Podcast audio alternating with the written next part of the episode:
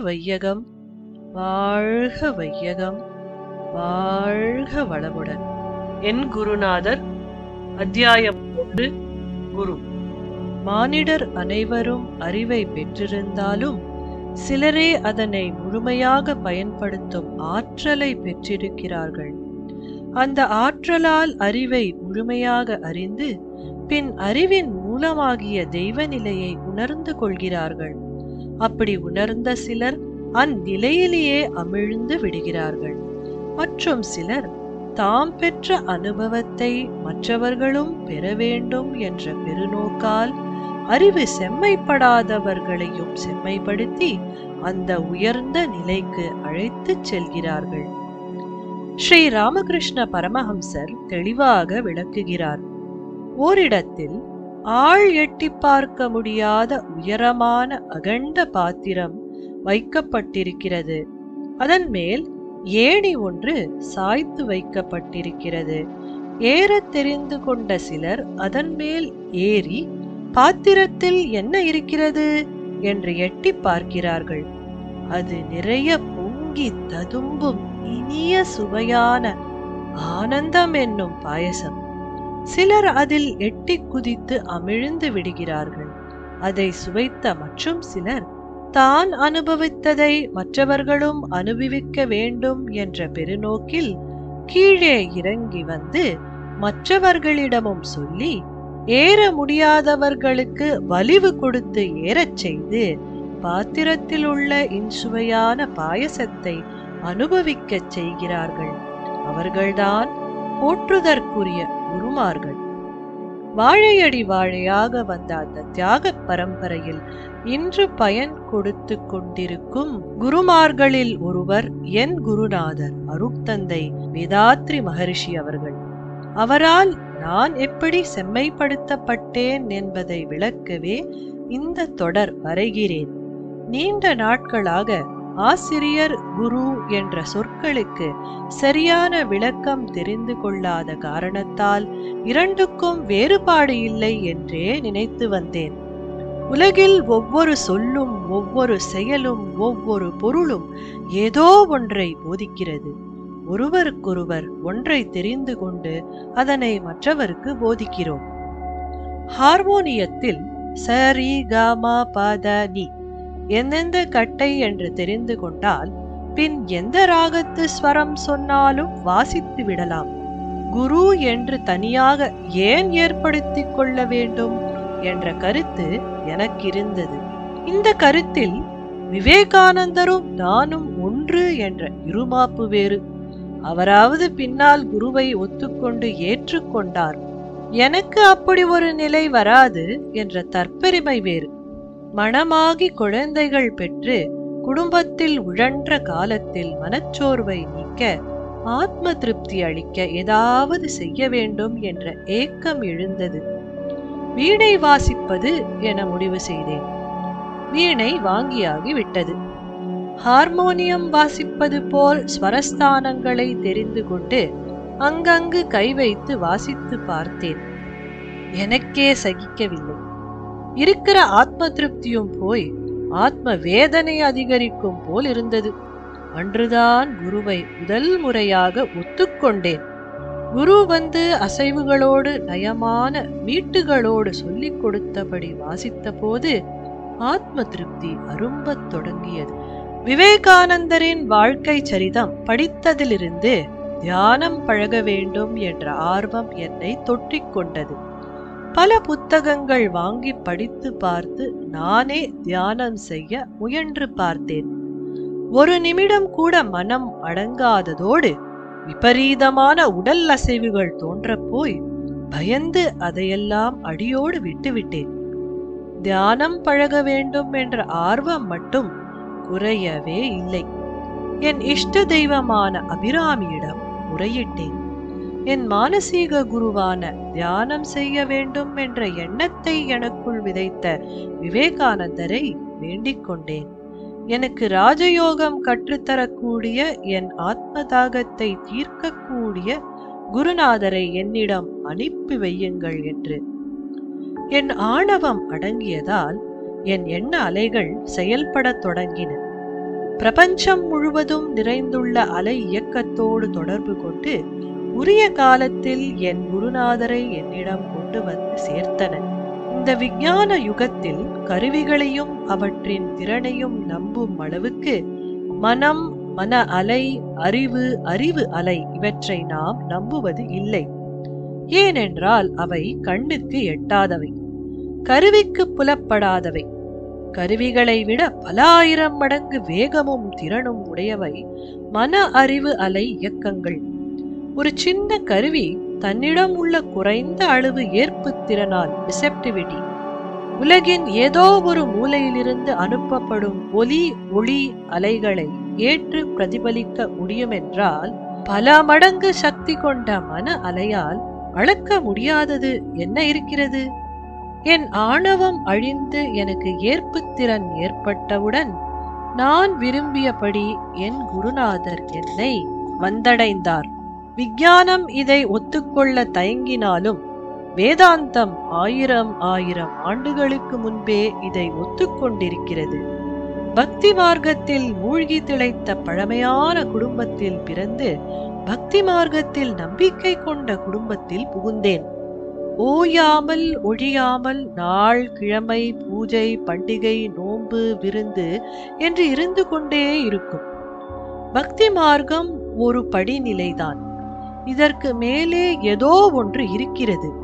கடவுளை படைத்தவன் முட்டாளும் அல்ல காட்டுமிராண்டியும் அல்ல. சிந்தனையாளன் தான். அந்த சிந்தனையாளன் இந்த சடங்கு சம்பிரதாயங்கள் மூலம் என்ன சொல்ல நினைக்கிறான் என்று தெரிந்து கொள்ள வேண்டும் என்ற ஆர்வம் மேலிட்டதால் பக்தி மார்க்கத்தில் சலிப்பு தோன்ற ஆரம்பித்தது. அந்த நேரத்தில் தான் சகோதரர் திரு பி எம் கார்த்திகேயன் சில புத்தகங்களை கொண்டு வந்து கொடுத்தார். இவை சுவாமி வேதாத்ரி மகரிஷி எழுதியவை. அவர் யோகத்தில் கரை கண்டவர். தியானத்தை எளிய முறையில் சொல்லிக் கொடுக்கிறார். ஆன்மீகத்தையும் பகுத்தறிவையும் இணைக்கும் பாலமாக இருக்கிறார். தத்துவ விளக்கங்களில் தேர்ச்சி பெற்றவராக இருக்கிறார் என்று பலவாறாக கார்த்திகேயன் புகழ்ந்து கூறினார். எனக்கு அதிலெல்லாம் ஈடுபாடு ஏற்படாததோடு எல்லாம் ஆரம்பத்தில் இப்படித்தான் ஆஹா ஓஹோ என்பார்கள். அங்கு போய் பார்த்தால் ஒன்றுமே இருக்காது. பத்து நாள் கழித்து பார்த்தால் கூடியிருக்கும் நூறு பேரில் ஒருவர் கூட தேரமாட்டார் என்ற சலிப்பும் ஏற்பட்டது. எளிய முறையில் தியானம் சொல்லிக் கொடுக்கிறார் என்ற கருத்து மட்டும் சிறிது சபலத்தை ஏற்படுத்தியது. சுவாமிகள் பொள்ளாச்சியில் மன்றம் ஆரம்பிக்க மனைவியோடு வந்திருந்தார்கள். அன்றும் கார்த்திகேயன் எங்களை அழித்திருந்தார். சுவாமிகளை சரியாக பார்க்க கூட இல்லை நான். அம்மையாருக்கு மாலை அணிவிக்க என்னை அழைத்தார்கள். சுவாமிகள் சில வார்த்தைகள் பேசினார்கள். சாமியார்களை பற்றி மாறுபட்ட கருத்தை கொண்டிருந்த எனக்கு எதிலுமே லயிப்பு ஏற்படவில்லை. கடைசியில் அடுத்த சில நாட்களில் பொள்ளாச்சியை அடுத்த மாக்கினாம்பட்டியில் சிறப்பு பயிற்சி எனப்படும் ஒரு வார பயிற்சி அளிக்கப்படும். ஒரு வாரம் அங்கேயே தங்க வேண்டும். தியான பயிற்சியும் தத்துவ விளக்க பயிற்சியும் அளிக்கப்படும் என்றார்கள். எனது பாட்டியார் வருடம் ஒரு முறை திருப்பராயத்துறையில் நடக்கும் அந்தர்யோகம் எனப்படும் ஒரு வார முகாமில் கலந்து கொள்வார். அது முடிந்து வீட்டுக்கு வரவே பிடிக்கவில்லை என்பார். சகோதரி கருணாம்பாள் அவர்களும் சுவாமி அபேதானந்தா நடத்திய ஆன்மீக முகாமில் கலந்து கொண்ட அனுபவத்தை சொல்லியிருக்கிறார். எனக்கும் ஒரு வாரமாது சராசரி வாழ்விலிருந்து ஒதுங்கி ஆன்மீகத்தை அனுபவிக்க வேண்டும் என்ற ஆவல் அடிமனதில் இருந்து கொண்டே இருந்தது. அதற்கேற்றார் போல் இந்த அறிவிப்பு வந்தது. பிடித்து கொண்டேன் என் கணவரை. இந்த நேரத்தில் என் கணவரை பற்றி கொஞ்சம் சொல்ல வேண்டும். உடல் பொருள் ஆவி மனம் சொல் செயல் எல்லாவற்றிலும் வியாபாரத்தையே மையமாக வைத்து வேகமாக சுழன்று கொண்டிருப்பவர் என் கணவர். பக்தி மார்க்கத்தில் நம்பிக்கை உண்டு என்றாலும் அதற்காக தன் வேலைகளை கெடுத்துக் கொள்ள மாட்டார். கிருத்திகை அன்று காலை ரெண்டு மணிக்கே புறப்பட்டு பழனி போய் முருகனை தரிசித்துவிட்டு ஆறு மணிக்குள் திரும்பி தன் அன்றாட வேலைகளை கவனிப்பார். அப்படிப்பட்டவர் தோபார் இதெல்லாம் எனக்கு ஒத்து வராது. நான் வேண்டுமானால் பணத்தை கட்டுகிறேன். உன்னோடு வந்து உன்னை உட்கார வைத்துவிட்டு நான் வந்து விடுவேன். எனக்கு இங்கு தலைக்கு மேலே வேலை இருக்கிறது என்றார். ஏதோ இந்த அளவாவது சாமி வரம் கொடுத்ததே என்று நானும் சரி என்று தலையாட்டினேன். பயிற்சி ஆரம்ப நாள் வந்தது. வீட்டில் பெரியவர்கள் இல்லாததால் வயது வந்த குழந்தைகளுக்கு வருத்தம். சுற்றி இருப்பவர்களின் விமர்சனம் வேறு. இந்த வயதில் இதெல்லாம் எதற்கு? கடமை முடிந்தவுடன் இதெல்லாம் பார்த்து கொள்ளலாமே என்று வருத்தத்தோடு சொன்னார்கள்.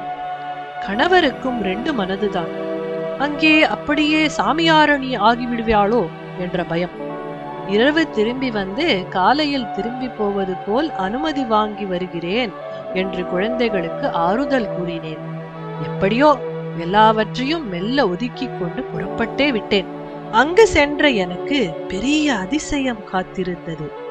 நான் எதிர்பார்த்து போனது ஏதோ வயதானவர்கள் தள்ளாதவர்கள் சுமையிலிருந்து தப்பிக்க விரும்புவார்கள் தான் வந்திருப்பார்கள் என்று. நான் பார்த்ததோ மாணவர்கள் இளைஞர்கள் ஆசிரியர்கள் மருத்துவர்கள் வழக்கறிஞர்கள் கராத்தே ஆசிரியர்கள் மாணவிகள் குடும்பத் தலைவிகள் கிறித்துவர்கள் முகமதியர்கள் என பலதரப்பட்டவரும் குழுமியிருந்ததை அதிலும் உள்ளூர்காரர்கள் பத்து பேர் என்றால் தமிழ்நாட்டின் பல பகுதிகளிலிருந்து இருநூறு பேர்கள் வந்திருந்தார்கள். தியானம் பழக வேண்டும் என்ற ஆவலை விட இங்கு என்ன நடக்கப் போகிறது என்று தெரிந்து கொள்ளும் ஆவலே மிகுந்திருந்தது. என் கணவரை திரும்பி பார்த்தேன். உட்கார வைத்துவிட்டு போய்விடுவேன் என்றவர் எழுந்து போகும் எண்ணமே இல்லாமல் பிரமித்து போய் அமர்ந்திருந்தார். குறித்த நேரத்தில் சுவாமிகள் தன் வளர்ப்பு மகள் உமாவோடு வந்து சேர்ந்தார். எங்களை தவிர அனைவரும் சுவாமிகளை முன்னமே அறிந்தவர்கள். ஒவ்வொருவர் கண்ணிலும் தெரிந்த அன்பு மரியாதை பக்தி நடத்தையில் தெரிந்த கண்ணியம் கட்டுப்பாடு என் ஆவலை மேலும் அதிகப்படுத்தியது. நிகழ்ச்சிகள் தொடங்கின. சுவாமிகள் புதியவர்களுக்கு தீட்சை கொடுத்தார். அளவுக்கு அதிகமான எதிர்பார்ப்புகளினாலும் உணர்ச்சி வசத்தாலும் என்னால் எதையுமே உணர முடியவில்லை. தத்துவ விளக்கத்தில் அமிழவும் முடியவில்லை. மறுபடியும் வரவேண்டும் என்று மட்டுமே தோன்றியது. மறுநாள் பார்த்தால் எனக்கு முன் கணவர் புறப்பட்டு கொண்டிருக்கிறார். எப்பொழுதுமே ஏட்டிக்கு போட்டிதான் என்றாலும் இந்த நேரத்தில் ஏதாவது கேட்க போய் நான் போவதும் கெட்டுவிடும் என்று பயந்து அந்த ஒரு வாரமும் வாயையே திறக்கவில்லை நான். இரண்டு நாட்கள் சென்றன. மனம் அமைதியடைய ஆரம்பித்தது. தியானத்தை ஓரளவு உணர முடிந்தது. அன்று நான் யார்? என்ற தத்துவ விளக்கம். காதுகளை தீட்டிக்கொண்டு மனதை பதப்படுத்திக் கொண்டு ஒவ்வொரு வரியாக மனதில் பதித்துக் கொண்டேன். உண்மை அதிசயம் ரகசியம் தத்துவம் வேதாந்தம் விஞ்ஞானம் இவை அனைத்தும் ஒரே நேரத்தில் விடுவிக்கப்பட்டால் விளக்கப்பட்டால் எப்படி இருக்கும். இளம் வயதிலிருந்தே எனக்குள் ஒரு தேடல் இருந்து வந்தது. என்ன தேடுகிறேன்? என்று தெரியாமலேயே தேடிக்கொண்டிருந்தேன். பல கோயில்களையும் அறிஞர்களையும் விவேகிகளையும் ஆன்மீகவாதிகளையும் சந்திக்கும் பேறு எனக்கு கிடைத்திருக்கிறது. போவதற்கு முன் சந்திப்பதற்கு முன் என்னுள் ஒரு பரபரப்பு ஏற்படும். எதையோ கண்டுகொள்ளப் போகிறோம் என்ற பரபரப்பு. ஆனால் போன பின் சப் என்று ஆகிவிடும். அன்று சுவாமிகளின் விளக்கம் கேட்ட பின் அந்த தேடல் முடிந்து விட்டது ஏன் இருந்ததற்கான அடையாளமே இன்றி மறைந்தே விட்டது. கண்கள் இமைக்காமல் பேச்சற்று உணர்வு நுட்பத்தோடு கண்களில் கண்ணீருக்கு பதிலே உயிரே நீராக ததும்பி வடிய மூச்சு இழைக்க முன்னெற்றி வேர்க்க தன்னிலை அழிந்து என்னை அறிவித்தவன் திசை நோக்கி இருகை கூப்பினேன். சிலிசிலித்த சிற்றோடை கடலில் கலந்த பின் காணும் அமைதி. ஆற்று வெள்ளத்தில் அடித்துச் செல்லப்பட்டு அலறிய குழந்தை தன்னை மீட்க வந்தவர் நெஞ்சோடு சேர்த்து அணைத்து கரை சேர்க்கும் போது காணும் ஆறுதல். இடை தெரியாத பெரிய சிக்கலான கணக்கை போட்டு போட்டு சலித்து சோர்ந்திருக்கையில் சட்டென ஒருவர் வந்து பட்டென அதுக்கான விடையை சொல்லும் போது காணும் ஆனந்தம் அனைத்தையும் ஓரங்கே கண்டேன். தத்துவம் என்றால் தடுமாறுகிற மெய்ஞானம் என்றால் அலறுகிற விஞ்ஞானம் என்றால் விதிர்க்கிற என் போன்ற சாதாரண மண்டைகளுக்கும் இவ்வளவு எளிமையாக தெளிவாக விளக்கக்கூடியவர் என்றால் அவர் எத்தகைய வேதவித்து? இவருக்காகத்தான் காலம் காலமாக காத்திருந்தது போல் உணர்வு தோன்றியது. பால் நினைந்தூட்டும் தாயினும் சாலப் பறிந்து பாவியேன் ஊனினை உருக்கி உள்ளொளி பெருக்கி உலப்பில்லா ஆனந்தமாய தேனினை சொரிந்து புறம் புறம் திரிந்த செல்வமே சிவபெருமானே யான் உன்னை தொடர்ந்து சிக்கென பிடித்தேன் என்பதற்கிணங்க நானும் என் குருநாதரை அன்று சிக்கென பிடித்துக் கொண்டேன். குரு சிஷ்ய உறவில் குரங்கையும் கெட்டியம் போல் இருக்க வேண்டும் என்பார்கள். குட்டி பிடிப்பது மட்டும் கெட்டியாக பிடித்து கொண்டதென்றால் குரங்கு சேர்க்க வேண்டிய இடத்தில் பத்திரமாக சேர்த்துவிடும் என்பார்கள். நானும் ஐயமர என் குருநாதரை கெட்டியாக பிடித்து கொண்டேன். இனி சேர்க்க வேண்டிய இடத்தில் என்னை பத்திரமாக கொண்டு சேர்த்து விடுவார் நம் கடமை அறவாழ்வின் நாட்டத்தே நாட்டற்கு